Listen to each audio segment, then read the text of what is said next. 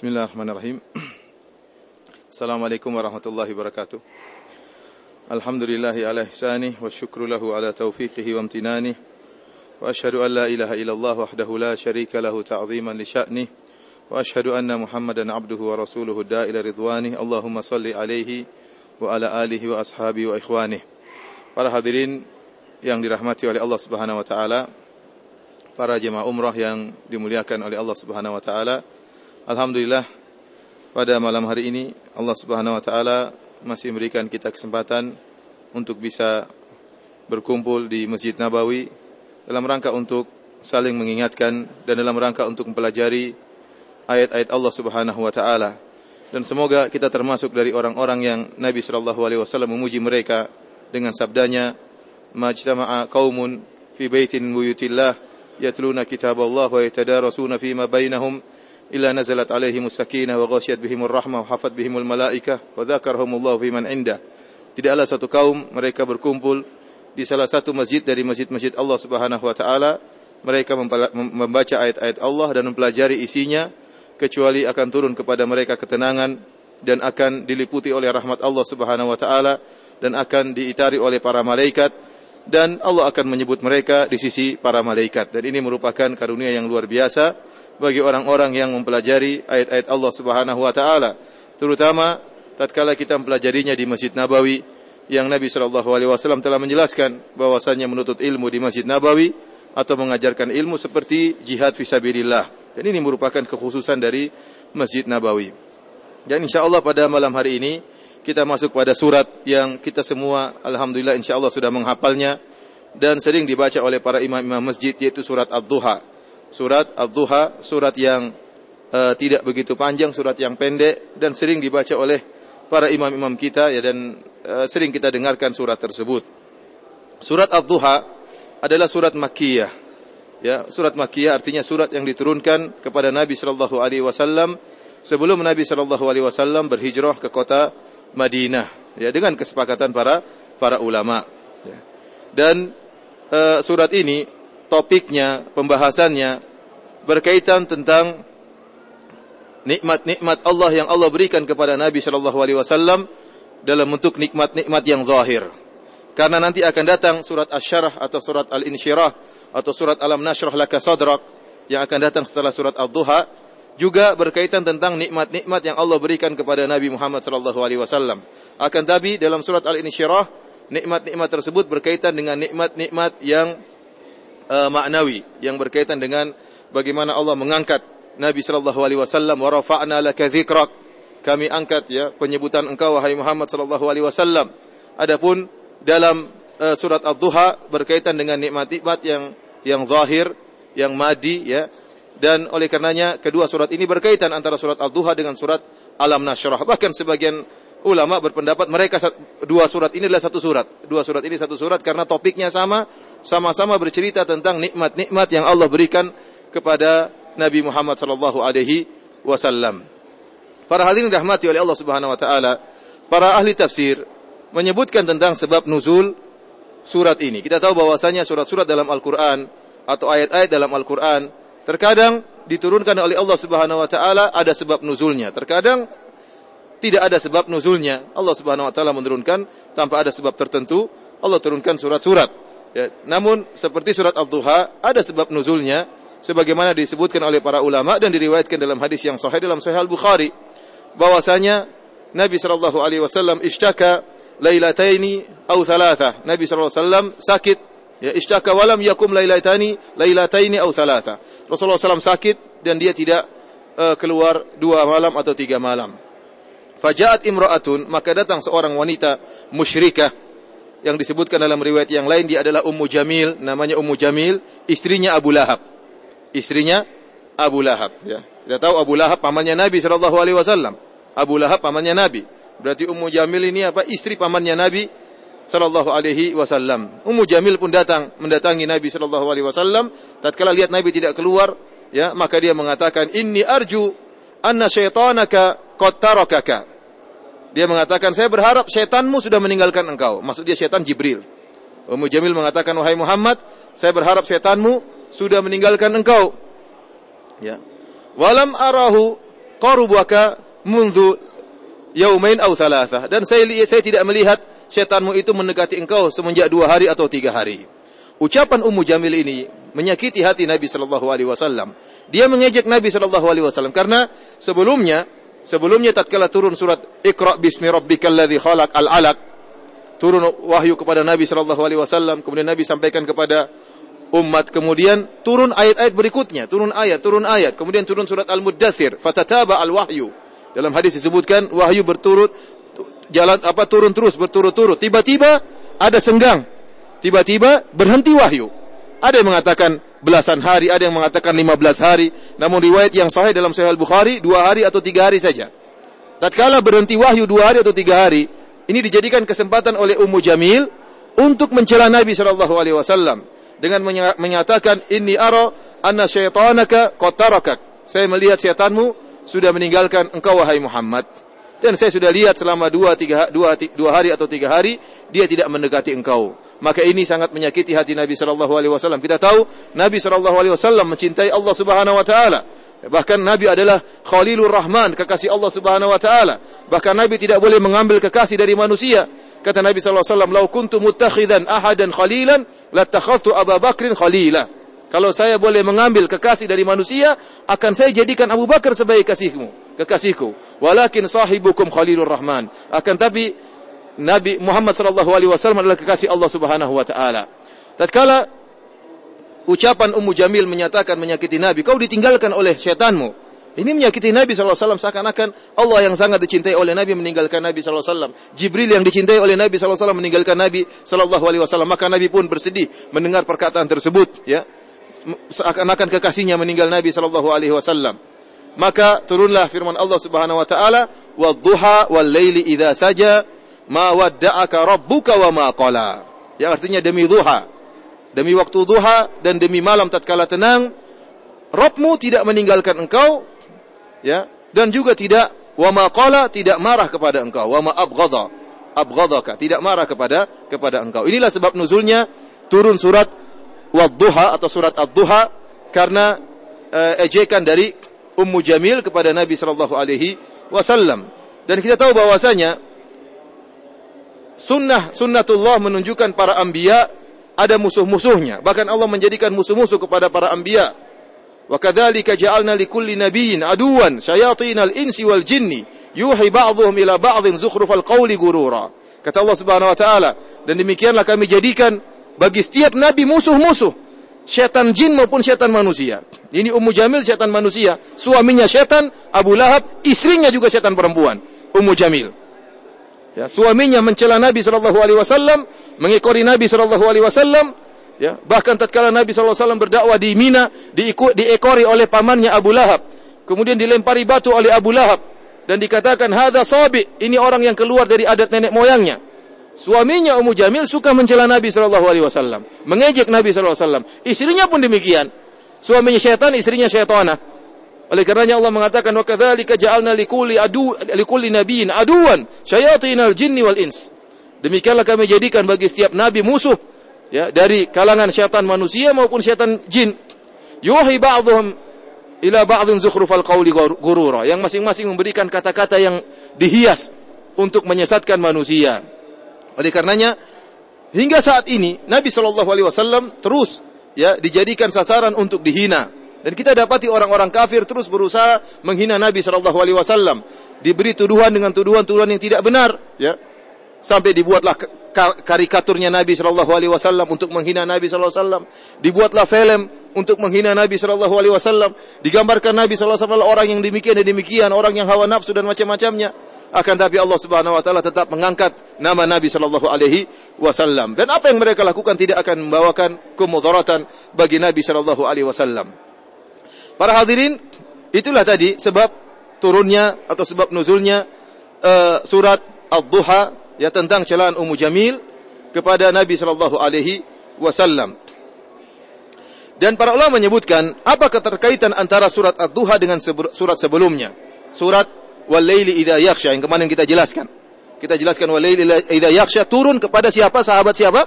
Abu Abu Bakar radhiyallahu taala anhu. Yang dia berkorban dengan mengeluarkan uangnya, mengeluarkan hartanya untuk membebaskan budak-budak yang lemah seperti Bilal dan budak-budak wanita tua sampai tatkala ayahnya Abu Kuhafa menasihati, "Wahai anakku, kenapa kau membebaskan budak-budak yang lemah? Kalau kau ingin bebaskan budak, bebaskanlah budak-budak yang kuat, yang tegap sehingga bisa membela engkau di kemudian hari." Tetapi kata Abu Bakar, "Ini uridu ma ma urid."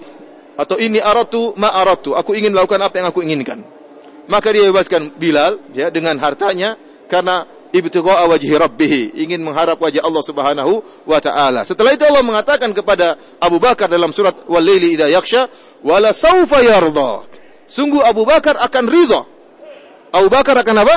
akan ridha. Dan ini subhanallah ayat yang luar biasa turun kepada Abu Bakar. Bahwasanya Allah akan menjadikan Abu Bakar ridha dengan pemberian Allah dengan keputusan Allah Subhanahu wa taala. Allah menjanjikan kepada Abu Bakar wala saufa yarda. Engkau akan suka engkau akan puas engkau akan ridha wahai Abu Bakar. Ayat sebelum surat Ad-Duha berkaitan dengan Abu Bakar. Surat Ad-Duha berkaitan dengan Nabi Muhammad sallallahu alaihi wasallam wala saufa yu'tika rabbuka fatarda Kata Allah Subhanahu wa taala dalam surat Ad-Duha, maka Allah akan Rabbmu akan memberikan kepada engkau wahai Muhammad fatarda dan engkau akan ridha. Kalau sebelumnya berkaitan dengan Abu Bakar radhiyallahu taala anhu, surat Wal-Laili idza maka surat Ad-Duha berkaitan dengan gurunya Abu Bakar. Siapa? Muhammad sallallahu alaihi wasallam. Ya. Kalau Abu Bakar Allah menjadikan Abu Bakar ridha, bagaimana dengan gurunya Muhammad sallallahu alaihi wasallam? Oleh karenanya kita harus tahu kedudukan Nabi Shallallahu Alaihi Wasallam bahwasanya seluruh amalan kebajikan yang dilakukan sejak zaman Nabi oleh kaum muslimin sejak zaman Nabi sampai hari kiamat seluruh amalannya lari kepada Nabi Shallallahu Alaihi Wasallam. Karena Rasulullah SAW bersabda, man, man dalla ala hudan falahu mislu ajri fa'ilihi. Kata Nabi SAW, barang siapa yang memberikan petunjuk kepada seorang, kemudian diamalkan oleh orang tersebut, maka pahalanya seperti buat juga yang menunjukkan. Dan kita tahu guru pertama umat Islam adalah Muhammad sallallahu alaihi wasallam. Maka seluruh umat Islam sejak zaman para sahabat sampai hari kiamat apa saja yang mereka lakukan, solat mereka, haji mereka, umrah mereka, puasa mereka, bacaan Quran mereka, sedekah mereka, semuanya pahalanya mengalir kepada Nabi Shallallahu Alaihi Wasallam. Karena Nabi adalah guru yang pertama. Adalah guru yang pertama. Oleh karenanya sebagian Allah mengatakan, meskipun ada khilaf tentang masalah mengirimkan bacaan Quran kepada mayat ya kita dapati bahwasanya sebagian ulama Syafi'iyah dan juga sebagian ulama Hanabilah membolehkan mengirimkan pahala bacaan Quran tetapi Al-Imam Syafi'i rahimahullah dalam kitabnya Al-Um menyatakan tidak sampai Al-Imam Syafi'i mengatakan yang sampai kepada mayat cuma uh, haji kemudian umrah dan juga sedekah kemudian doa bermanfaat bagi bagi mayat selainnya tidak sampai ini masalah khilaf akan tapi para ulama yang membolehkan mengirimkan bacaan Quran pahala baca Al-Quran kepada mayat, mereka mengatakan tidak boleh, tidak perlu mengirimkan Al-Fatihah kepada Nabi Muhammad SAW. Tidak perlu. Tidak perlu membaca, mengirimkan bacaan Quran kepada Nabi Muhammad SAW. Pertama, karena per, tidak pernah dilakukan oleh para sahabat. Mengirimkan pahala bacaan Quran kepada Nabi SAW. Yang kedua, tidak perlu dikirimkan. Dibaca otomatis sampai. Tidak perlu dikirimkan. Ngapain dikirimkan? Karena semua yang kita lakukan, yang kita baca, yang kita ibadah kita, solat kita, sedekah kita, bacaan kita, pahalanya langsung sampai kepada siapa? Kepada Rasulullah Sallallahu Alaihi Wasallam. Karena beliaulah yang pertama kali mengajarkan Islam kepada umat Islam. Oleh karenanya saya katakan tadi dalam surat Wal-Laili idza yakhsha Allah mengatakan kepada tentang Abu Bakar wala saufa yarda Abu Bakar akan ridha. Dalam surat Wadduh Wadduha Allah mengatakan bahwasanya Allah akan berikan kepada engkau wahai Muhammad wala saufa yu'tika rabbuka fatarda maka engkau akan akan ridha dengan kenikmatan-kenikmatan yang Allah berikan kepada Nabi sallallahu alaihi wasallam di dunia terlebih-lebih lagi di surga. Inilah keterkaitan antara surat Wal-Laili idza yakhsha dengan surat Ad-Duha. Sekarang kita masuk dalam tafsir dari surat Ad-Duha. Allah Subhanahu wa taala berfirman, "Wad-duha," demi duha. Demi duha. Wal-laili idza saja. Dan demi malam yang tenang. Ad-duha di sini ada dua pendapat di kalangan para ulama sebagaimana khilaf dalam masalah wasyamsi wa duhaha sebagaimana pernah kita bahas. Ya. Ad-duha ada sebagian ulama mengatakan ad-duha di sini maksudnya adalah an-nahar. Kullu nahar. Allah bersumpah dengan siang. Cuma Allah mentakbirkan dengan kalimat duha, awal siang. Karena ad-duha adalah awal di siang hari. Tatkala matahari sudah ter terbit, maka sekitar seperempat jam baru mulailah matahari menyingsing, maka mulailah itu waktu duha. Tapi kata sebagian ulama bahwasanya duha di sini maksudnya adalah an-nahar kullahu. Dan di antara yang berpendapat demikian adalah Imam Al-Qurtubi dalam tafsirnya. Kenapa Imam Al-Qurtubi berdalil? Karena setelah itu Allah mengatakan walaili idza yakhsha. Allah menyebutkan setelahnya demi malam, berarti sebelumnya lawannya adalah demi siang. Demi siang. Kemudian juga dalam Al-Qur'an Allah Subhanahu wa taala berfirman terkadang Allah menyebutkan duha maksudnya siang. Seperti kata Allah Subhanahu wa taala, "Afa amina ahlul qura ayyatiyahum ba'suna bayatan wa hum naimun." Apakah penduduk suatu negeri merasa aman jika datang azab kami kepada mereka di malam hari dan mereka dalam keadaan tidur? Awa amina ahlul qura ayyatiyahum ba'suna duha wa hum yal'abun. Apakah penduduk suatu negeri merasa aman tatkala datang azab kami kepada mereka di waktu duha dan mereka sedang bermain-main? Kata para ahli tafsir, duha di sini maksudnya adalah siang, siang hari. Karena azab Allah datang di malam hari tatkala orang sedang tidur atau datang di siang hari tatkala orang sedang beraktivitas. Oleh karenanya duha terkadang maksudnya adalah siang. Ini pendapat sebagian ulama. Sebagian ulama mengatakan duha di sini maksudnya duha, bukan siang. Karena Allah kalau ingin bersumpah dengan siang, Allah mengatakan wan nahari. Dalam surat yang lain kata Allah wan nahari idza tajalla. Demi siang hari tatkala terang benderang. Tatkala Allah menyebutkan duha berarti waktu khusus, bukan siang seluruhnya. Tetapi waktu duha. Karena waktu duha waktu yang spesial. Waktu yang spesial. Dialah awal matahari menyingsing. Dialah awal datangnya sinar matahari yang beri manfaat kepada manusia dan dialah awal ibadah dilakukan di waktu duha. Oleh karena ada nama, ada namanya salat duha. Ada namanya salat salat duha. Oleh karena sebagian ahli tafsir justru mengatakan maksud Allah dengan waktu duha demi duha adalah demi orang-orang yang salat di waktu duha. Ada pendapat demikian. Intinya waktu duha adalah waktu yang penting ya yang kata para ulama menjelaskan waktu duha dimulai dari seperempat jam setelah matahari terbit jadi kalau kita ingin mengetahui kapan awal waktu masuk duha, maka kita lihat kapan jadwal sunrise, kapan matahari terbit. Setelah kita tahu jadwal sunrise matahari terbit, kita tambah seperempat jam, sekitar seperempat jam. Itulah awal waktu isyraq dan isyraq itulah awal waktu dari duha. Dan terus berjalan sampai sekitar 10 menit atau seperempat jam sebelum waktu azan zuhur. Selama itu seorang boleh sholat duha. Selama itu seorang boleh sholat duha. Dan waktu sholat duha yang paling terbaik, sebagaimana kata Nabi SAW, Salatul awwabin hina tarmadul fisal. Salatnya orang yang kembali kepada Allah salat duha, yaitu tatkala anak-anak onta kepanasan. Anak-anak onta kepanasan, fisal anak-anak onta tatkala mereka mengangkat kaki mereka dari pasir, karena pasir sudah merasa mulai terik matahari, dan pasir sudah mulai panas, maka mereka pun anak-anak onta tersebut mengangkat-ngangkat kaki mereka karena kepanasan. Kira-kira jam berapa itu? Siapa yang punya unta di kampung? Tahu kapan anak unta kepanasan? Tidak ada yang tahu ya. Kalau kita kambing atau sapi mungkin itu. Kalau unta kita nggak pernah lihat. Ya mungkin sekitar jam 10-an. Itulah waktu yang paling utama untuk orang melaksanakan sholat apa? Duha. Jam 9, jam 10, sekitar jam segitu. Allah alam karena waktu tersebut orang-orang benar-benar lagi di puncak-puncak aktivitas. Benar-benar kerja dunia. Benar-benar lagi sibuk dengan pekerjaan. Sisihkan waktu 5 menit untuk sholat duha. Siksikan waktu sholat 5 menit, 10 menit untuk sholat duha. Setelah itu silakan kembali bekerja, beraktivitas. Allah mengatakan, wa duha. Kemudian Allah bersumpah demi duha. Kemudian Allah berfir berfirman, wal laili idza saja. Allah bersumpah lagi demi malam tatkala telah sunyi, telah senyap, telah tenang. Dan sunyinya malam ini sangat nampak di zaman dahulu. Kalau zaman sekarang malam orang juga masih ramai, masih beraktivitas. Tapi kebanyakan kampung, kebanyakan daerah malam terutama di tanah air kita Indonesia, ya. Tanah air kita Indonesia namanya sudah malam adalah waktu yang senyap, orang-orang kembali dari kerjaannya, mereka pada beristirahat, ya. Oleh karenanya Allah bersumpah dengan malam yang merupakan kenikmatan dari Allah Subhanahu wa taala. Wa ja'alna laila libasa. Kami jadikan malam sebagai pakaian untuk menenangkan mereka. Faliqul isbahi wa ja'ala laila sakana. Allah Subhanahu wa taala menjadikan malam sebagai ketenangan. Dan ini benar, malam adalah tempat ketenangan. Oleh karenanya seperti saya ingatkan kemarin, jadikanlah sebagian malam untuk beribadah kepada Allah Subhanahu wa taala, terutama di waktu sahur kata Allah Subhanahu wa taala, "Wabil ashari hum yastaghfirun." Tatkala di waktu sahur, mereka beristighfar kepada Allah Subhanahu wa taala. Setelah Allah bersumpah dengan duha dan malam, maka Allah menyatakan dua pernyataan satu pernyataan untuk membantah, satu pernyataan untuk menetapkan, mentakrir. Pernyataan pertama kata Allah, "Ma wadda'aka rabbuka wa ma qala." Wahai Muhammad, Tuhanmu, Rabbmu tidak meninggalkan engkau. Wa ma qala dan tidak marah kepada engkau, tidak benci kepadamu.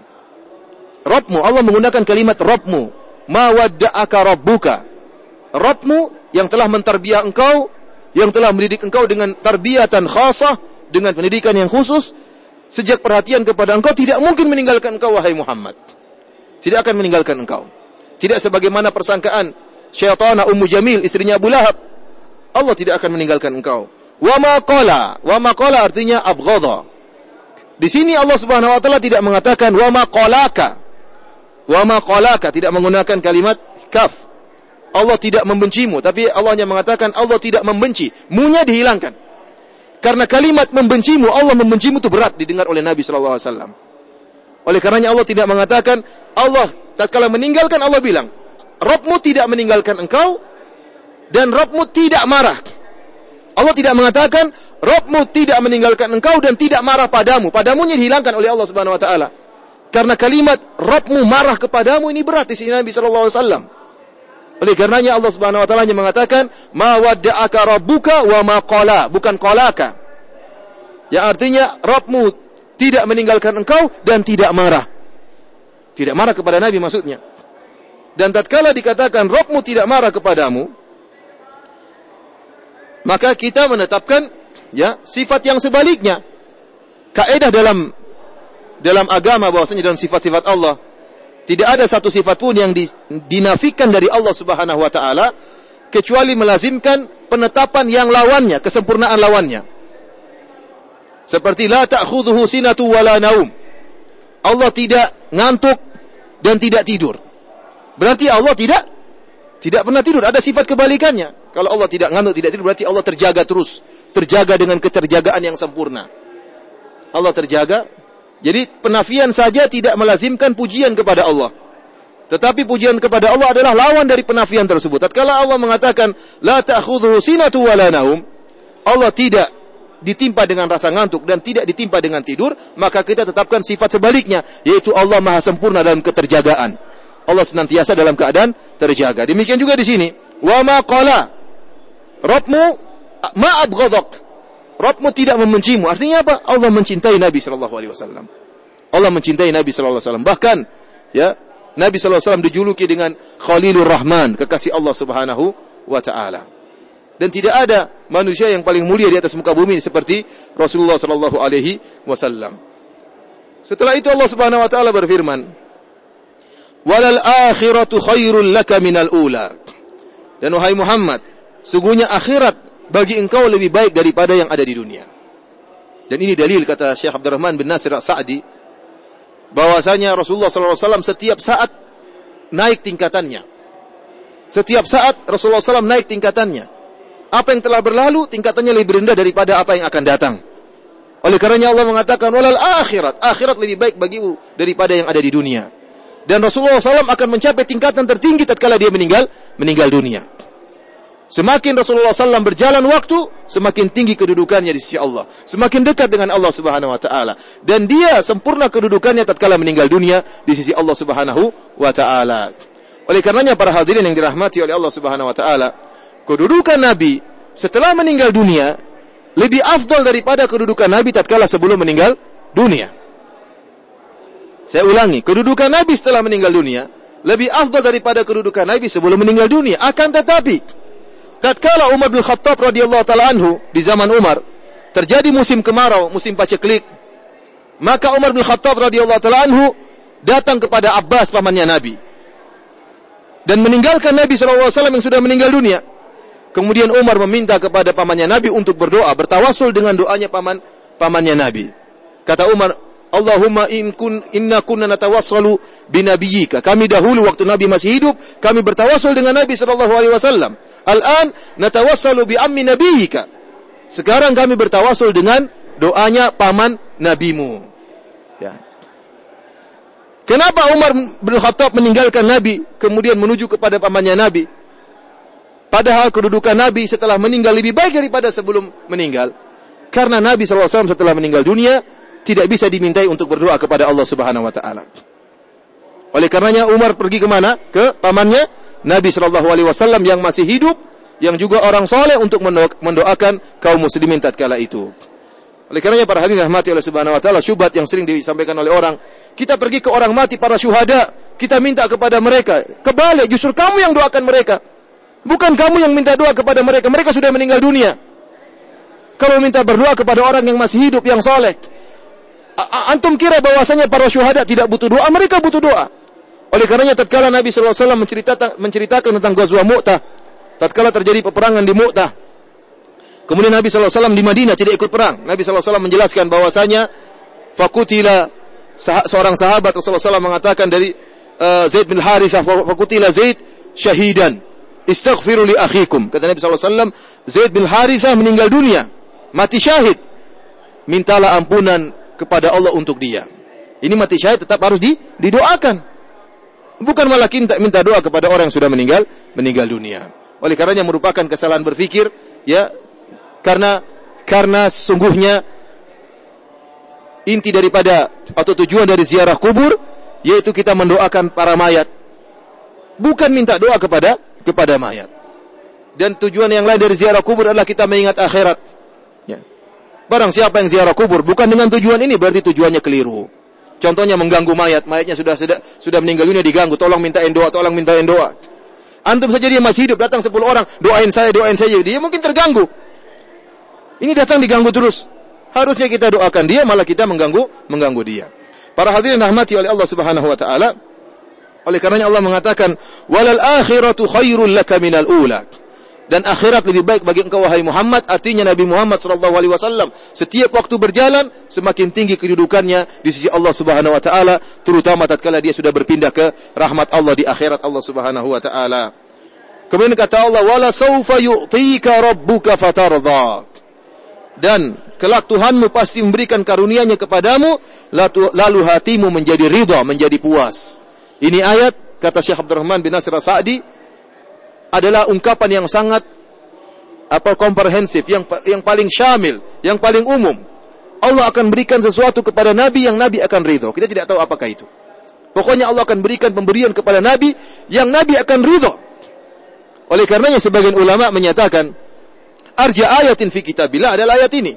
Ayat yang paling memberikan pengharapan adalah ayat ini. Karena sebagai, karena para ulama menyebutkan ada beberapa ayat yang memberikan pengharapan kepada manusia. Di antaranya seperti firman Allah Subhanahu wa taala, "Qul ya ibadiyalladzina asrafu ala anfusihim la taqnatu min rahmatillah, innallaha yaghfiru dzunuba jami'an." Wahai para hamba-hambaku yang tenggelam dalam kemaksiatan, yang berlebih-lebihan dalam bermaksiat kepada Allah Subhanahu wa taala. Janganlah kalian putus asa dari rahmat Allah Subhanahu wa taala. Sungguhnya Allah mengampuni seluruh dosa. Innahu huwal ghafurur rahim. Sungguhnya Allah Maha penyayang dan Maha pengampun. Ini ayat paling memberikan pengharapan. Rupanya ada pendapat ulama yang lain yang menyatakan ayat yang sangat memberikan pengharapan kepada manusia adalah ayat ini.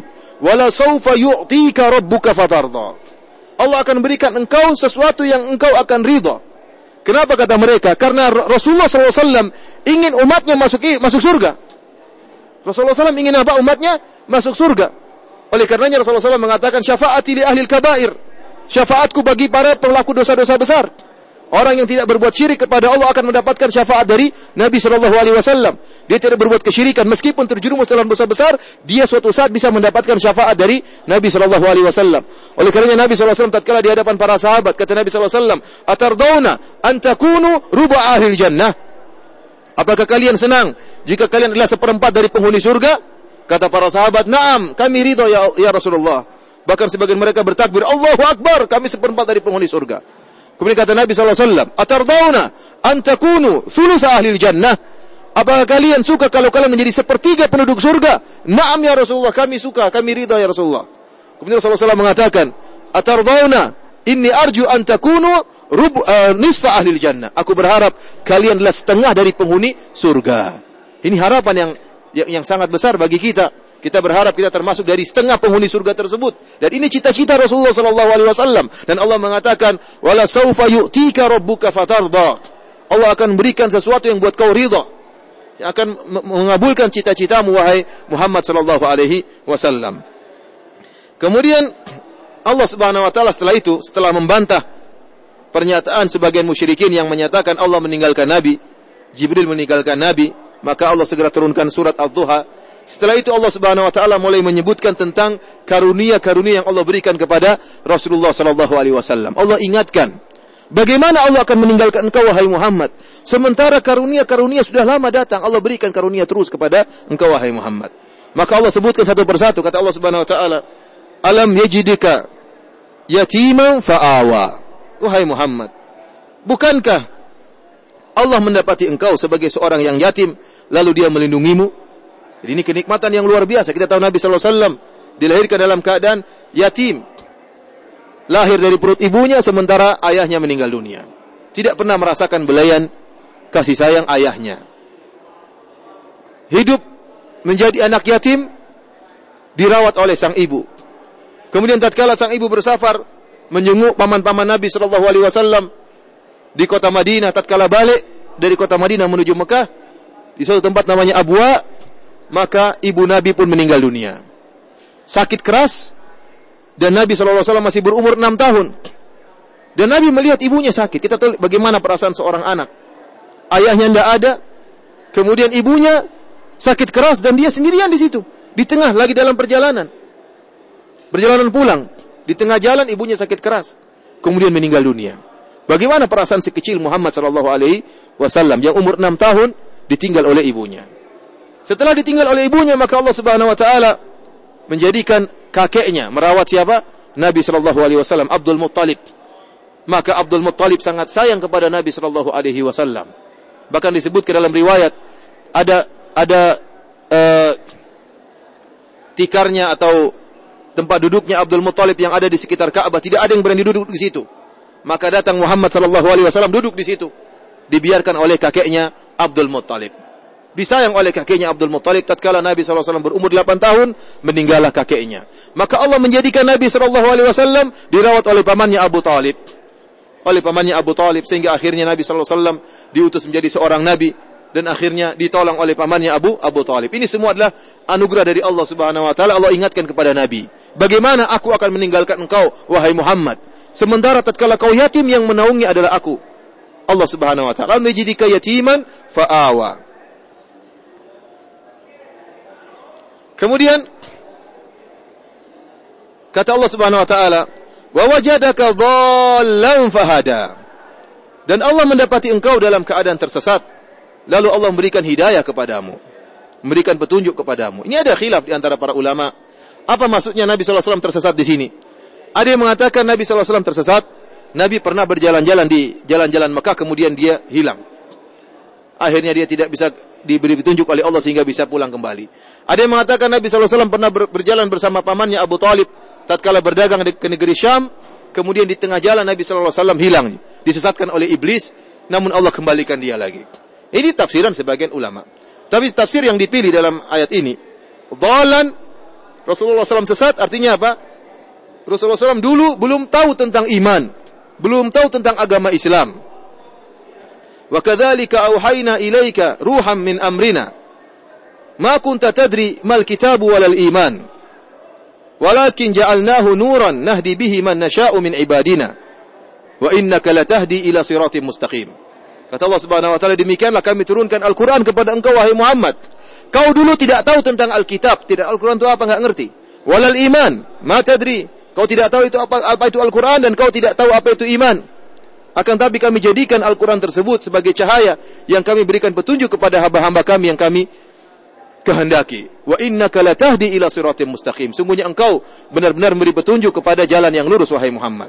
Jadi maksudnya Nabi SAW dalan sesat, artinya Nabi dahulu tidak tahu bagaimana cara beribadah kepada Allah. Oleh karena disebutkan Nabi SAW pergi ke Gua Hira karena bingung dia. Dia tahu bahwasanya kaum musyrikin berada di atas kesesatan, berada di atas kesyirikan, berada di atas perzinahan, berada di atas minum-minum khamar, ya. Nabi tidak suka dengan itu semua. Maka Nabi SAW pergi ke Gua Hiro bingung dia ingin beribadah kepada Allah, bawa bekal masuk ke Gua Hiro dan tidak tahu apa yang dia lakukan. Dia tidak tahu apa yang dia, intinya dia ingin meninggalkan mereka. Akhirnya Allah berikan hidayah dengan diturunkannya surat Al-Alaq, Iqra bismi rabbikal ladzi khalaq. Inilah yang dimaksud oleh Allah. Wa wajadaka dhallan fahada. Maka Allah mendapati engkau dalam keadaan tersesat wahai Muhammad fahada. Kemudian Allah Subhanahu wa taala berikan hidayah petunjuk kepadamu. Kemudian kata Allah Subhanahu wa taala, "Wa wajadaka 'ailan fa aghna." Dan Allah mendapati engkau sebagai seorang yang kekurangan, yang fakir, yang miskin. Fa'agna, maka Allah pun menjadikan engkau berkecukupan. Kata para ulama, Allah menikahkan Nabi sallallahu alaihi wasallam. Nabi miskin dulu. Nabi hidup sama Abu Talib dalam keadaan miskin. Abu Talib paman Nabi, meskipun Nabi numpang di Abu Talib, tetapi Abu Talib miskin. Oleh karenanya Nabi sallallahu alaihi wasallam dulu kerja membantu pamannya menggembalakan kambing. Kuntu ar al ghanam ala qararid di ahli Makkah. Kata Nabi SAW, saya dulu menggembalakan kambingnya orang-orang Mekah, bukan kambingnya Nabi. Tapi Nabi SAW menggembalakan kambing-kambingnya orang Mekah untuk mendapatkan upah, untuk membantu pamannya Abu Talib. Nabi SAW miskin. Kemudian bekerja dengan Khadijah, akhirnya dinikahkan oleh Allah Subhanahu wa taala dengan siapa? Khadijah. Dibantu oleh Khadijah radhiyallahu taala anha. Kemudian Nabi SAW dipertemukan dengan sahabat yang mulia seperti Abu Bakar, sahabat yang kaya, yang mengeluarkan hartanya demi Islam dipertemukan dengan Khadijah, istri yang mulia yang mengorbankan seluruh hartanya untuk Islam dan dipertemukan dengan sahabat yang dekat Abu Bakar radhiyallahu taala anhu yang mengorbankan hartanya semuanya untuk Islam. Kemudian Allah Subhanahu wa taala menjadikan Nabi sallallahu alaihi wasallam menang dalam banyak peperangan, mendapatkan harta ghanimah, mendapatkan harta fai. Sehingga Nabi SAW terkadang memiliki harta yang banyak, Rasulullah SAW mendapatkan bagian dari ghanimah, kemudian Rasulullah SAW bagi-bagikan kepada fakir miskin, bagi-bagikan kepada orang yang membutuhkan. Oleh karenanya Nabi SAW adalah orang yang paling dermawan. Karena ajwa dan nas. Orang yang paling dermawan. Nanti akan kita sebutkan tentang bagaimana Nabi SAW tentang kedermawanan Nabi. Kemudian kata Allah Subhanahu Wa Taala, "Fa'ammal yatima fala taqhar." Adapun anak yatim, jangan kau berlaku sewenang-wenang kepadanya. Dan ini ayat yang paling di, di, dimengerti oleh Nabi. Nabi benar-benar tahu bagaimana kondisi seorang yatim. Nabi dulu pernah yatim. Nabi yatim dalam waktu yang lama. Dan yatimnya Nabi yatim yang sempurna. Kalau orang dilahirkan ayahnya masih ada, kemudian meninggalnya belakangan ayahnya, anak tersebut sempat merasakan kasih sayang ayahnya, sempat merasakan uh, apa namanya belas kasih ayahnya, sentuhan ayahnya. Tetapi Nabi SAW yatimnya sempurna. Tatkala lahir ayahnya sudah nggak ada. Tatkala lahir ayahnya sudah sudah tidak ada. Kemudian Nabi SAW tatkala ibunya meninggal, tatkala Nabi sudah mulai ngerti. Beda kalau anak kecil meninggal, meninggal ibunya eh, melahirkan ibu, kemudian ibunya meninggal, dia tidak tidak ngerti sama sekali tentang bagaimana ibu. Tetapi Nabi SAW sempat merasakan kasih sayang ibunya. Kemudian ibunya meninggal di hadapan dia. Sakit keras di hadapan Nabi SAW. Meninggal di hadapan Nabi SAW tatkala umurnya 6 tahun. Dia tahu betul bagaimana perasaan seorang yang kehilangan ibu. Oleh karena tidak mungkin Nabi SAW akan mencela seorang yatim. Tidak mungkin. Tidak mungkin Nabi akan berwenang-wenang bersikap bersewenang-wenang terhadap seorang anak yatim. Karena Nabi SAW pernah merasakan keyatiman.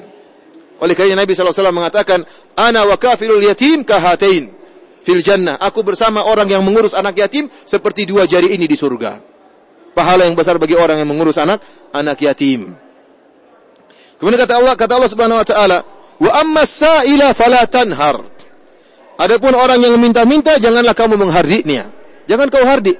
Kalau ada orang minta-minta, kau tidak bisa kasih, tidak punya uang atau engkau pelit, tidak mau kasih sama dia, maka ucapkanlah kata-kata yang halus. Mengatakan, maaf saya tidak bisa, saya tidak punya. Jangan dibentak-bentak, jangan dihina-hina. Jangan dihina-hina. Dia minta karena dia dia butuh. Oleh karena jangan menghina orang yang yang meminta. Dan saya ingatkan kepada para hadirin untuk mempelajari tajwid, mempelajari tajwid yang benar tatkala membaca surat. Karena saya dapati beberapa imam di tanah air kita, ada seorang imam saya pernah jadi, jadi makmum di belakang dia. Dia pede jadi imam. Ya. Kemudian dia baca salah baca, dia mengatakan wa amma sa'ila fala tanhar dengan pakai ha bukan ha. Harusnya pakai ha, fala tanhar, jangan kau hardik, jangan kau bentak. Tapi kalau dirubah huruf ha menjadi ha karena saking fasih tajwidnya. Ini kadang-kadang huruf salah-salah. Ya, ha jadi ha, hamzah jadi ain, kebalik. Ain jadi hamzah, ini berubah makna seperti ini. Kalau dalam dalam dalam ilmu tajwid ini solat batal seperti ini. Solat itu batal. Karena merubah merubah huruf dalam Al-Quran, merubah huruf, merubah makna. Tapi orang-orang kita ya orang-orang dapat uzur karena nggak ngerti. Karena saking fasihnya terkadang hamzah harusnya dibaca hamzah tastahziun tastahziun pakai ain ini keliru ini. Ini enggak ada artinya dalam bahasa Arab. Contohnya di sini. Wa amma sa'ila fala tanhar. Adapun orang minta-minta jangan kau hardik. Kalau kita baca dengan huruf ha, fala tanhar artinya adapun seorang minta-minta jangan kau sembelih dia. Ini kan sangar seperti ini. Orang yang minta-minta jangan kau sembelih. Ini bahaya. Saya hampir ketawa di belakang. Ini gimana mau sembelih? Setiap ada orang minta kita sembelih. Ini tidak benar seperti ini. Oleh karenanya tatkala kita mengaji, kita berusaha belajar tajwid. Jangan sampai kita baca salah-salah. Sisihkan waktu. Tajwid bisa dipelajari. Kalau bisa datangkan guru, kita bayar, dapat pahala. Uang yang kita keluarkan untuk belajar tajwid, uang yang kita keluarkan pada tempatnya. Untuk beribadah kepada Allah Subhanahu wa taala. Lezat kalau orang tahu tajwid, baca Al-Qur'an, baca dalam salat dia baca dengan semangat karena dia bacanya dengan indah. Wa amma sa'ila fala tanhar. Adapun seorang yang minta-minta jangan jangan kau hardik dan ini benar-benar diamalkan oleh Nabi sallallahu alaihi wasallam. Nabi sallallahu alaihi wasallam disifati oleh para sahabat la yaruddu sa'ila. Nabi tidak pernah menolak orang yang minta sama sekali. Jangankan membentak orang yang minta enggak pernah di enggak pernah ditolak. Kalau Nabi punya Nabi pasti kasih. Enggak mungkin Nabi enggak kasih. Kalau Nabi punya pasti Nabi kasih. Oleh karena dalam Sahih Muslim, tatkala ada seorang Arab Badui, orang kafir datang menemui Nabi wasallam, fasa'ala ghanaman bainal jabalain. Maka dia minta kepada Nabi, ya Rasulullah, saya minta wahai Muhammad, saya minta kambing yang ada di antara dua gunung, satu lembah isinya kambing. Jadi Nabi wasallam terkadang dapat ghanimah, dapat kambing yang banyak. Dia minta, saya minta kambing itu semuanya ya Rasulullah. Fa'atahu ghanaman bainal jabalain. Kata Anas bin Malik, maka Rasulullah SAW bilang, ambil silakan, ambil semuanya. Bayangkan kambing begitu banyak dikasih sama orang ini, orang musyrik. Maka dia pun masuk Islam. Dia mengatakan, "Ya qaumi aslimu, fa inna Muhammadan a'ta ma lam yakhshal faqa." Wahai kaumku, masuk Islam kalian. Seakan-akan dia mengatakan, kalau kalian ingin dapat kambing banyak, masuk Islam. Karena Muhammad itu, kalau kalian sudah masuk Islam minta sama dia, dia kalau kasih nggak pernah takut miskin. Siapa Muhammad nggak pernah takut? Miskin. Seperti kisah seorang sahabat yang sangat benci Nabi Shallallahu Alaihi Wasallam, Sofwan bin Sofwan bin Umayyah kalau tidak salah namanya. Dalam Sahih Muslim, yang dia sangat benci dengan Nabi Shallallahu Alaihi Wasallam, sangat benci. Akan tapi Nabi Shallallahu Alaihi Wasallam, ya, dia masih dalam kafir, dalam keadaan musyrik. Tatkala Nabi Shallallahu Alaihi Wasallam perang dalam menang dalam perang Hunain, Sofwan melihat-lihat onta, tertarik dengan onta tersebut. Maka Nabi melihat dia lihat onta, Nabi kasihkan 100 ekor onta sama dia. Dikasih. Kemudian tidak lama berikutnya, padahal Nabi adalah orang yang paling dia benci. Kenapa ayahnya dibunuh dalam perang dalam perang Badar? Maka tidak lama kemudian Nabi kasihkan lagi 100 ekor onta kebenciannya berkurang. Tadi 100 ekor onta dikasih sama Nabi berkurang kebenciannya. Ketiga kalinya dikasih lagi 100 ekor onta. Akhirnya orang ini apa? Tadinya Nabi adalah wajah yang paling dia benci, jadilah Nabi orang yang paling dia cintai. Dan Nabi SAW tidak pernah menolak kalau ada yang minta. Sampai disebutkan dalam Sahih Al-Bukhari, suatu saat Nabi SAW keluar dengan menggunakan baju yang lusuh. Baju yang lusuh. Kemudian ada seorang wanita yang kasihan melihat Nabi pakai baju yang jelek. Tidak pantas dipakai oleh seorang Nabi. Maka wanita ini membawa baju yang baju yang baru dia mengatakan, "Ya Rasulullah, aksuka hadhihi?" Wahai Rasulullah, maukah aku berikan engkau baju ini? Kata Rasulullah sallam, "Na'am, saya mau." Ya. Kata sang perawi, fa akhadhaha an-nabiy sallallahu alaihi wasallam muhtajan ilaiha. Nabi wasallam ambil baju tersebut karena butuh. Bukan karena ingin baju variasi, tidak, karena memang lagi enggak punya baju. Maka Nabi pun mengambil baju tersebut, Nabi pakai. Lagi butuh dengan baju tersebut. Wanita tersebut yang memberikan baju kemudian pergi. Setelah Nabi baru pakai, tiba-tiba datang seorang sahabat. Kata kata sahabat tersebut, "Ma ahsana hadhihi ya Rasulullah. Bajumu bagus sekali ya Rasulullah. Uksuniha, berikanlah kepada aku wahai Rasulullah." Bayangkan. Baru dipakai Nabi sebentar diminta oleh oleh seorang sahabat. Maka Nabi SAW buka bajunya kasih sama dia. Subhanallah. Tidak menunjukkan wajah yang marah, tidak mengatakan kamu ini gimana. Ini kan saya juga nggak punya baju. Kamu murid nggak punya adab, masa minta sama guru. Harusnya kamu yang kasih guru, bukan guru yang dimintai. Tapi Nabi SAW tidak demikian. Tidak menampakkan wajah merah, tidak menampakkan wajah garang, marah. Maka dengan senyum dia berikan baju tersebut kepada sahabat tadi. La yaruddu sa'ilan. Nabi tidak pernah menolak orang yang minta. Kalau Nabi punya, Nabi pasti kasih. Sampai-sampai tatkala dalam hadis Anas bin Malik radhiyallahu taala anhu, tatkala Nabi sedang berjalan dengan para sahabat, tiba-tiba datang seorang Arab Badui, kemudian dia pun jazaban Nabi sallallahu alaihi wasallam. Dia tarik Nabi sallallahu alaihi wasallam selendang Nabi, sampai-sampai memberi bekas di leher Nabi sallallahu alaihi wasallam. Setelah dia tarik, jadi Nabi lagi jalan diberhentikan dengan tarikan tersebut, dengan tarik yang kasar. Kemudian dia mengatakan, "Ya Muhammad, a'tini min malillahi alladhi indak." Wahai Muhammad, berikanlah kepadaku harta Allah yang ada pada kamu. Subhanallah Nabi sallallahu alaihi wasallam tersenyum, Rasulullah SAW mengatakan, "Nah, tuh kasihkan orang ini." tidak ada rasa marah sama sekali, tidak merah pada mukanya, langsung bisa senyum saat itu. Ini keajaiban Nabi sallallahu alaihi wasallam. Kita kalau diminta sama orang dengan kasar, mungkin kita kasih tapi jengkel dulu muka kita. Ini kurang ajar orang ini minta-minta pakai gayanya kayak gitu. Apa nggak bisa sopan-sopan minta?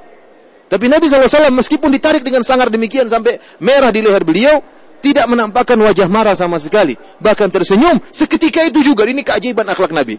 Kemudian Nabi mengatakan, "Na'tu berikanlah kepada orang tersebut." Oleh karena saya katakan, Nabi benar-benar mengamalkan firman Allah Subhanahu wa taala, "Wa amma sa'ila fala tanhar." Adapun orang yang minta maka jangan kau bentak. Jangankan bentak, Nabi selalu memberikan kalau dia punya, tidak pernah dia simpan, selalu dia kasihkan. Kemudian kata Allah Subhanahu wa taala di akhir ayat dari surat Ad-Duha kata Allah, "Wa amma bi ni'mati rabbika fahaddits." Adapun terhadap nikmat-nikmat Rabbmu, maka ucapkanlah, maka sebut-sebutlah. Binikmati rabbika di sini dalam kaidah usul fikih mufrad diidhafahkan kepada isi ma'rifat, maka memberikan faedah keumuman. Maksudnya binikmati meskipun nikmat ini adalah kalimat yang mufrad tunggal, tetapi tatkala diidhafakan disandarkan kepada Rabbmu, kepada kalimat yang ma'rifah ini dalam usul fikih maka memberikan faedah keumuman. Artinya fa amma bi ni'mati rabbika. Adapun nikmat-nikmat Rabbmu seluruhnya maka sebut-sebutkanlah. Oleh karenanya sebagian ahli tafsir mengatakan ayat ini memberikan faedah keumuman seorang hendaknya mengingat-ingat atau menyebut-nyebut nikmat Allah kepadanya, baik nikmat agama maupun nikmat dunia. Dan di antara bentuk bentuk menyebut nikmat Allah adalah bersyukur dengan nikmat Allah Subhanahu wa taala bersyukur dengan nikmat Allah Subhanahu tidak sebagaimana sebagian orang yang mereka kufur kepada nikmat Allah Subhanahu wa taala. Selalu menggambarkan di hadapan orang lain dia kekurangan. Ini orangnya pelit karena saking pelitnya takut dimintai orang kalau gimana kondisimu? Ya, begitulah kondisi saya. Selalu menampakkan dia kayaknya kekurangan. Ini orang tidak bersyukur ini kufur kepada nikmat Allah Subhanahu wa taala. Sampai tatkala Nabi SAW melihat ada seorang yang memakai baju yang lusuh. Maka Rasulullah SAW mengatakan, apa kau punya harta? Kata sahabat tersebut, ya Rasulullah. Kata Rasulullah SAW, Iza atakallahu malan, falyura atharuh. Kalau seandainya Allah berikan engkau harta, maka tunjukkanlah ya bukti atau dampak dari harta tersebut. Kalau kamu punya uang, pakai pakai maka pakai baju yang bagus. Jangan sudah punya uang banyak, bajunya robek-robek. Supaya apa? Supaya orang yang pengemis nggak enak minta sama dia. Kenapa? Ini orangnya juga bajunya robek. Gimana saya minta sama dia? Padahal uangnya banyak. Tidak boleh seperti itu. Jangan dia mengatakan saya zuhud dengan pakai baju yang robek. Tidak pantas seperti itu. Tunjukkan nikmat Allah kepadamu. Namun bukan berarti menunjukkan nikmat Allah dengan sombong-sombong dan bangga-banggakan. Bukan demikian, tapi yang wajar. Ya, pakai baju yang bagus, pakai kendaraan yang yang wajar, bukan kendaraan yang sangat mewah untuk berbangga-bangga ini tidak boleh seperti ini. Ya. Oleh karenanya, para ulama menyatakan, fahadith, sebut-sebutkanlah nikmat, adalah maksudnya Rasulullah SAW disuruh untuk bersyukur kepada Allah. Dan bersyukur kepada Allah dengan melalui hati maupun lisan maupun jawareh. Dengan hati kita ingat bahwasanya semua kenikmatan dari Allah. Kita tidak punya andil dalam mendatangkan kenikmatan tersebut. Sungguhnya pernyataan orang yang mengatakan bahwasanya orang kaya pasti berhasil, orang pintar pasti berhasil tidak benar. Sungguhnya kepintaran, kecerdasan tidak berbanding lurus dengan kekayaan, tidak. Terlalu banyak orang yang cerdas, miskin. Ada orang yang tidak lulus SD kaya raya. Oleh karenanya kecerdasan jangan dia mengatakan karena saya cerdas saya kaya. Tidak. Tidak, tidak benar. Jangan seperti Korun yang diberi harta dia mengatakan inna ma utituhu ala ilmin indi. Saya punya harta banyak karena saya punya ilmu cari harta bagaimana. Allah tegur orang seperti ini. Seperti Korun yang sombong punya harta seakan-akan karena dia punya andil karena kecerdasannya. Tidak ya ikhwan. Jangan antum menyangka bahwasanya antum bisa cari uang karena antum cerdas. Tidak. Allah yang sudah mengatur. Antum tinggal berusaha Allah kasih harta. Jangan antum andalkan pengalaman antum. Yang jadikan antum berpengalaman juga Allah Subhanahu wa taala. Sehingga antum pernah gagal, pernah gagal, pernah gagal. Ini pengalaman yang Allah siapkan buat antum sehingga antum bisa mencari harta. Apalagi antum mengatakan karena saya cerdas, karena saya sudah mempelajari selama belasan tahun, karena saya begini. Tidak ya ikhwan, semuanya dari Allah Subhanahu wa taala. Kalau Allah tidak berkehendak antum tidak bisa punya apa-apa. Oleh karenanya di antara bentuk syukur yang pertama mengakui bahwasanya segala nikmat dari Allah Subhanahu wa taala. Wa abu bi ni'matika alayya. Aku mengakui nikmat engkau kepadaku ya Allah Subhanahu wa taala. Setelah kita mengakui dari hati, kita ucapkan dalam lisan dengan mengatakan Alhamdulillah. Alhamdulillah. Dan tidak mengapa kita sebutkan kepada orang-orang. Alhamdulillah Allah berikan saya kemudahan. Para ulama menyatakan kalau kita di, di, dianjurkan kita menyebutkan nikmat kepada orang lain, tapi tidak semua orang kita ceritakan. Orang teman dekat kita yang kita percaya yang fikoh baru kita ceritakan. Kenapa banyak orang yang hasad? Banyak orang yang hasad. Oleh karenanya kalau kita punya harta diberi kenikmatan, jangan cerita sama semua orang. Cerita di depan banyak orang, alhamdulillah tadi malam, ya Allah saya beli mobil mewah, diberikan oleh Allah subhanahu wa ta'ala. Orang hasad. Orang hasad sama kita, besok dicuri mobil kita. Atau kemudian dikempesin, atau dirusakin mobil kita. Orang banyak yang hasad. Tapi kita ceritakan sama orang yang dekat dengan kita tidak jadi masalah. Ini sunnah. Perintah Nabi, perintah Allah subhanahu wa ta'ala. Alhamdulillah tadi malam, saya begini, Alhamdulillah Allah tolong saya. Alhamdulillah tadi malam, saya, ini pokoknya sebutkanlah. Atau kemarin Alhamdulillah saya dapat rezeki Alhamdulillah saya sudah berhasil membangun ini. Alhamdulillah saya berhasil buka perusahaan. Ini enggak jadi masalah semua. Kita ceritakan kepada orang yang kita dekat, kita percaya sama dia. Adapun di hadapan banyak orang, maka kita menyebut-nyebutkan nikmat dalam bentuk global. Tidak detail. Alhamdulillah, alhamdulillah saya diberi kemudahan banyak. Bagaimana? Alhamdulillah. Pokoknya saya alhamdulillah tentram, aman, alhamdulillah Allah kasih kemudahan. Ini menunjukkan syukur kepada Allah. Tapi kalau sebaliknya ditanya, aduh saya hidupnya susah, aduh istri saya gini, ngeluh terus kerjanya. Ini orang tidak bersyukur kepada Allah Subhanahu wa taala. Kufur kepada nikmat. Kerjanya ngeluh aja. Seakan-akan nikmat Allah tidak ada. Ingin menunjukkan kepada orang lain dia orang yang susah. Saya ya kondisinya begini-begini sedang-sedang ya kadang tidak tidak tidak bersyukur kepada Allah Subhanahu wa taala. Oleh karenanya di antara bentuk fa'amma bi ni'mati rabbika fahaddits sebutlah nikmat-nikmat Allah kita sebutkan kepada teman-teman kita yang kita percayai ceritakan bukan dalam rangka untuk ria karena sebagian orang nyebut-nyebut nikmat sombong. Untuk pamer seakan-akan dia mengatakan lihat saya di waktu hajian dimudahkan oleh Allah. Saya dapat bus bis yang enak. Kemudian saya jalannya mudah. Tidak ada kesulitan sama sekali. Seakan-akan dia mengatakan karena saya wali Allah makanya saya dimudahkan. Padahal bukan karena dia dalam bis itu ada wali Allah yang lain. Kebetulan dia numpang sama wali Allah tersebut. Jadi jangan dia pamer-pamer kenikmatan tersebut. Seakan-akan dia wali Allah. Ini sebagian orang seperti itu pamer-pamer saya dimudahkan dimudahkan. Bukan dalam rangka menyebutkan nikmat Allah tapi untuk ria bahwasanya saya Allah berikan gini karena saya ini orang soleh karena saya begini karena saya Allah yang mengetahui isi hati. Oleh karenanya tatkala kita menyebutkan nikmat Allah kita pun hati-hati. Kita berusaha ikhlaskan niat niat kita demi untuk mengingat mengingat nikmat Allah agar kita terus bersyukur. Bukan untuk pamer bukan untuk ria bukan untuk sombong. Kemudian di antara bentuk bersyukur kepada Allah dengan jawarih. Dengan kita salat oleh karenanya Nabi wasallam salat sampai hatta tatafattar qadamah sampai kaki beliau pecah-pecah. Dalam riwayat tatawarram qadamah sampai kedua kaki beliau bengkak. Maka Aisyah bertanya Rasulullah ibadah sampai seperti ini kata Nabi sallallahu alaihi wasallam, "Afala akuna abdan syakuran?" Kenapa aku tidak menjadi seorang hamba yang bersyukur? Dan kata Allah Subhanahu wa taala, "Wa qalilum min ibadiyasy syakur." Hanya sedikit dari hamba-hambaku yang bersyukur.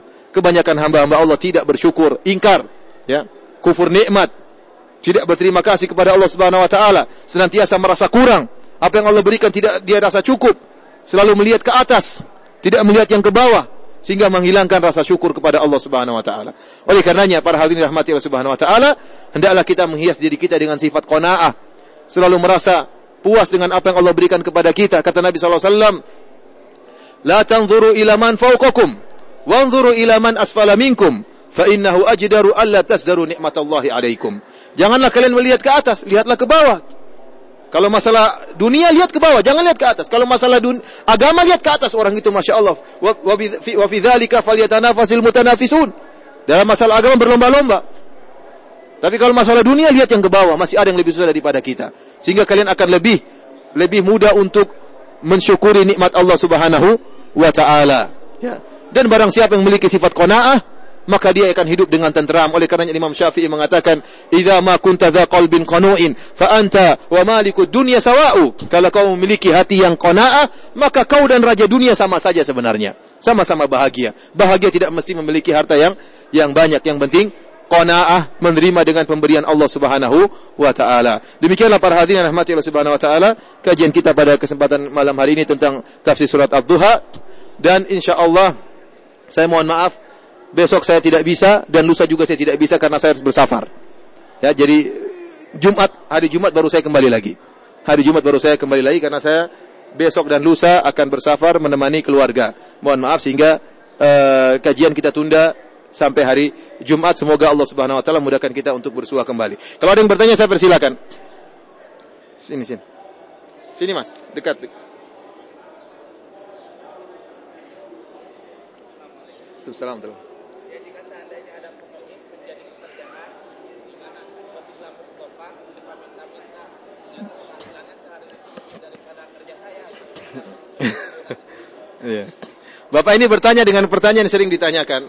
Bagaimana dengan pengemis-pengemis yang dia ngemis sama kita padahal penghasilan dia lebih banyak daripada kita. Di penghasilan dia mungkin sehari berapa? 700 ribu. Sementara saya cuma 400 ribu atau 500 ribu. Alhamdulillah bisa umrah ya. uh, kita umum hadis tersebut ayat Allah mengatakan wa amma sa'ila fala tanhar maka jangan kau bentak. Kita tolak sudah tolak saja. Tidak perlu kita bentak-bentak. Tidak perlu kita bentak-bentak. Itu urusan pemerintah. Kita laporkan ke pemerintah, tidak perlu kita bentak-bentak. Dan tidak semua pengemis, saya katakan tidak semua pengemis yang penghasilannya banyak. Ada pengemis yang penghasilannya sedikit, yang kebetulan memang masuk di berita yang penghasilannya banyak-banyak, tapi tidak semuanya demikian. Saya tahu ada seorang pengemis, saya ketemu dengan seorang, dia cerita, saya mengantarkan seorang pengemis sampai di rumahnya, pengemis buta. Dia ditemani oleh seseorang, orang itu jemput pengemis buta tadi, dan orang buta ini punya istri juga buta. Kemudian diantar ke di lampu merah, kemudian minta-minta. Yang yang bawa ini orang tidak buta, orang sehat. Kemudian saya pernah mengunjungi rumah orang buta tersebut. Saya ketemu dengan pengantarnya tadi mengatakan saya kerjasama sama orang buta ini. Kita hasilnya bagi dua. Jadi minta-minta buat dan alhamdulillah orang buta tersebut dia bisa hidup. Di rumahnya ada kulkasnya, ada peralatan, bisa hidup sama istrinya, anaknya nggak ada yang buta.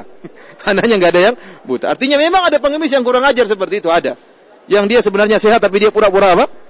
Pura-pura sakit atau macam-macam. Tapi kalau benar-benar sakit, ini memang penghasilan dia banyak sudah itu rezeki dia. Kalau antum mau kasih kasih, kalau enggak enggak. Oleh karena saya pernah waktu di Mekah, kita lagi sholat tahu-tahu ada orang mengemis berdiri, biasa dia ber, berdosa. Dia mengatakan, oh saya baru kehilangan ini ini, saya butuh uang. Maka ada yang bentak-bentak, kamu dusta, kamu ini ini, yang bentak-bentak. Akhirnya ada yang nasihat, kita, ya akhirnya tidak usah dibentak-bentak. Alhamdulillah dia tidak mencuri, dia masih tahu ada orang yang mau kasih, maka jadi minta-minta. Kalau dia tahu orang semua tidak mau ngasih, dia bakalan mencuri. Kalau kamu kasih kasih, kalau enggak enggak. Kalau mau nasihati nasihati dengan cara yang yang baik. Allah mengatakan wa ammas sa'ila fala tanhar. Adapun orang yang minta-minta jangan kau bentak. Kalau nasihati dengan nasihat yang baik. Kita kasih dia bilang, "Bapak, kamu badanmu masih sehat, Pak. Kenapa enggak kerja?" Kenapa enggak kerja? Nasihat dengan cara yang baik. Mungkin dengan nasihat tersebut masuk di hatinya. Ya, bagaimana kalau anak bapak juga seperti ini? Bapak ridho dengan pekerjaan seperti ini, badan masih sehat. Ya, kenapa kerja seperti ini? Nah, bisa dengan nasihat. Aku dibentak jangan. Ya, kalau tidak mau kasih ya sudah. Kalau tahu dia penjahat lapor polisi.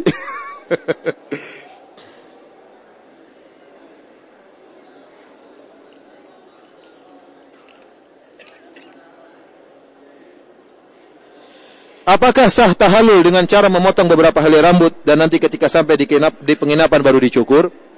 Jangan ya kalau mau tahalul sekalian ya. Memang ada khilaf tetapi saya pendapat yang kuat bahwasanya tahallul itu dari mu'dham ra's yaitu dari sebagian besar kepala atau yang sunnahnya adalah seluruhnya dari segala sisi. Oleh karena kalau ada seorang mau potong sedikit-sedikit dari segala sisi sebagaimana fatwa mufti Arab Saudi. Dari segala sisi dari sini dari sini meskipun sedikit-sedikit tapi dari segala sisi atau enggak dia masuk di tukang cukur tinggal tidur sudah selesai. tinggal tidur selesai 5 menit selesai dicukur dengan segala sisi. Dan yang lebih afdal adalah dibotakin. Yang paling afdal adalah di digundulin karena Nabi SAW mendoakan orang yang digundul digundul tiga kali. Kata Nabi SAW, rahimallahul muhalliqin. Semoga Allah merahmati orang-orang yang gundul. Orang-orang cukur pendek mengatakan protes, ya Rasulullah, wal muqassirin. Yang cukur pendek tidak didoakan ya Rasulullah. Kata Rasulullah SAW, rahimallahul muhalliqin. Semoga Allah merahmati yang gundul. Yang cukur pendek tanya lagi, ya Rasulullah, wal muqassirin yang cukur pendek tidak didoakan. Rasulullah SAW, rahimahullahul muhalliqin. Semoga Allah merahmati yang gundul, wal muqassirin dan juga yang cukur pendek. Jadi yang gundul didoakan tiga kali, yang cukur pendek cuma sekali didoakan oleh Nabi Shallallahu Alaihi Wasallam. Oleh karenanya Allah mendahulukan penyebutan yang gundul daripada yang cukur pendek. La tadkhulunna al-masjidal harama insyaallahu aminin muhalliqina ru'usakum wa muqassirin. Kalian akan masuk di Masjidil Haram dengan penuh keamanan dalam kondisi mencukur habis rambut kalian dan mencukur pendek. Allah lebih mendahulukan penyebutan yang gundul daripada yang cukur pendek. Alhamdulillah kita gundul sesekali ya karena Allah Subhanahu wa taala ya. Ya kalau gundul di sini mulia, tidak seperti Indonesia kalau gundul, oh jangan-jangan melanggar kamu digundul. Atau lagi stres gundul. Kita enggak. Sehingga makanya kalau di pondok di Indonesia kalau ada orang yang melanggar digundul, di sekolah di pondok digundulin. Itu memalukan bagi kita di tanah air. Kalau di sini gundul yang nggak jadi masalah. Saya biasa umroh gundul silakan aja. Nakal lagi kalau kalau hukumannya cuma gundul, nakal lagi kalau di sini. Karena gundul bukan suatu yang yang masalah. Tapi kalau di tanah air gundul itu perkara. kalau sampai digundul jangan-jangan penjahat digundulin. Oleh karenanya kita gundul karena Allah Subhanahu wa taala kecuali kalau ada dia punya penyakit ada sesuatu tidak bisa gundul itu lain cerita. Tapi asalnya seorang berusaha untuk gundul dan kalau dia tidak ingin gundul juga tidak mengapa cukur pendek namun berusaha dengan cara yang yang rata ya. Jangan cukur sedikit, kemudian pulang ke penginapan baru diratakan. Ya percuma, tidak usah. Lebih baik langsung aja nanti. Ditunda sampai di penginapan baru dicukur. Pertanyaan berikutnya, bolehkah orang yang belum bertahalul mencukur rambut orang yang akan bertahalul? Boleh ya. Cukur sendiri juga boleh. Suruh istri cukur juga boleh. Pergi ke tukang cukur juga boleh. Yang penting rambut di dicukur. Ada lagi yang bertanya?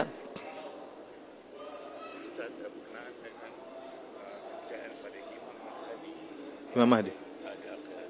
Hmm.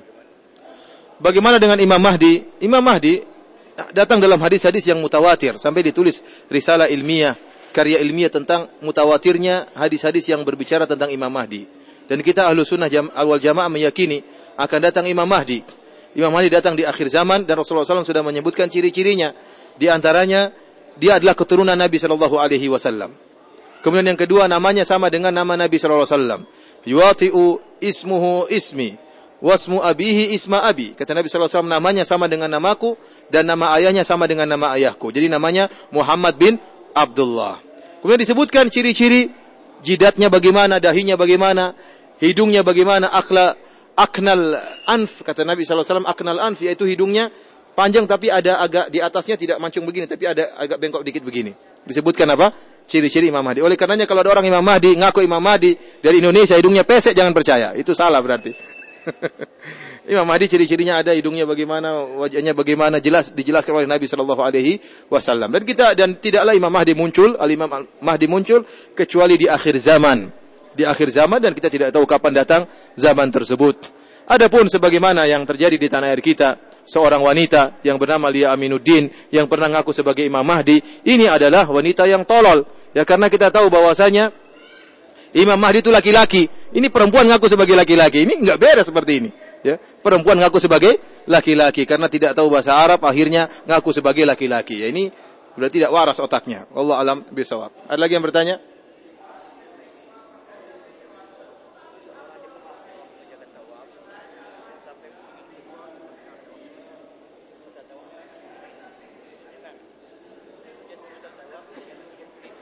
Dia wudhu di mana? Dia wudhu di mana? Terus dia wudhu, wudhunya di mana setelah itu? Oh, sambil wudhu dia. Oh ya. Uh, kalau orang batal di tengah tawaf, dia wudhu tatkala itu. Dia jangan lanjutkan, dia wudhu berhenti. Nanti dia mulai dari di mana dia batal.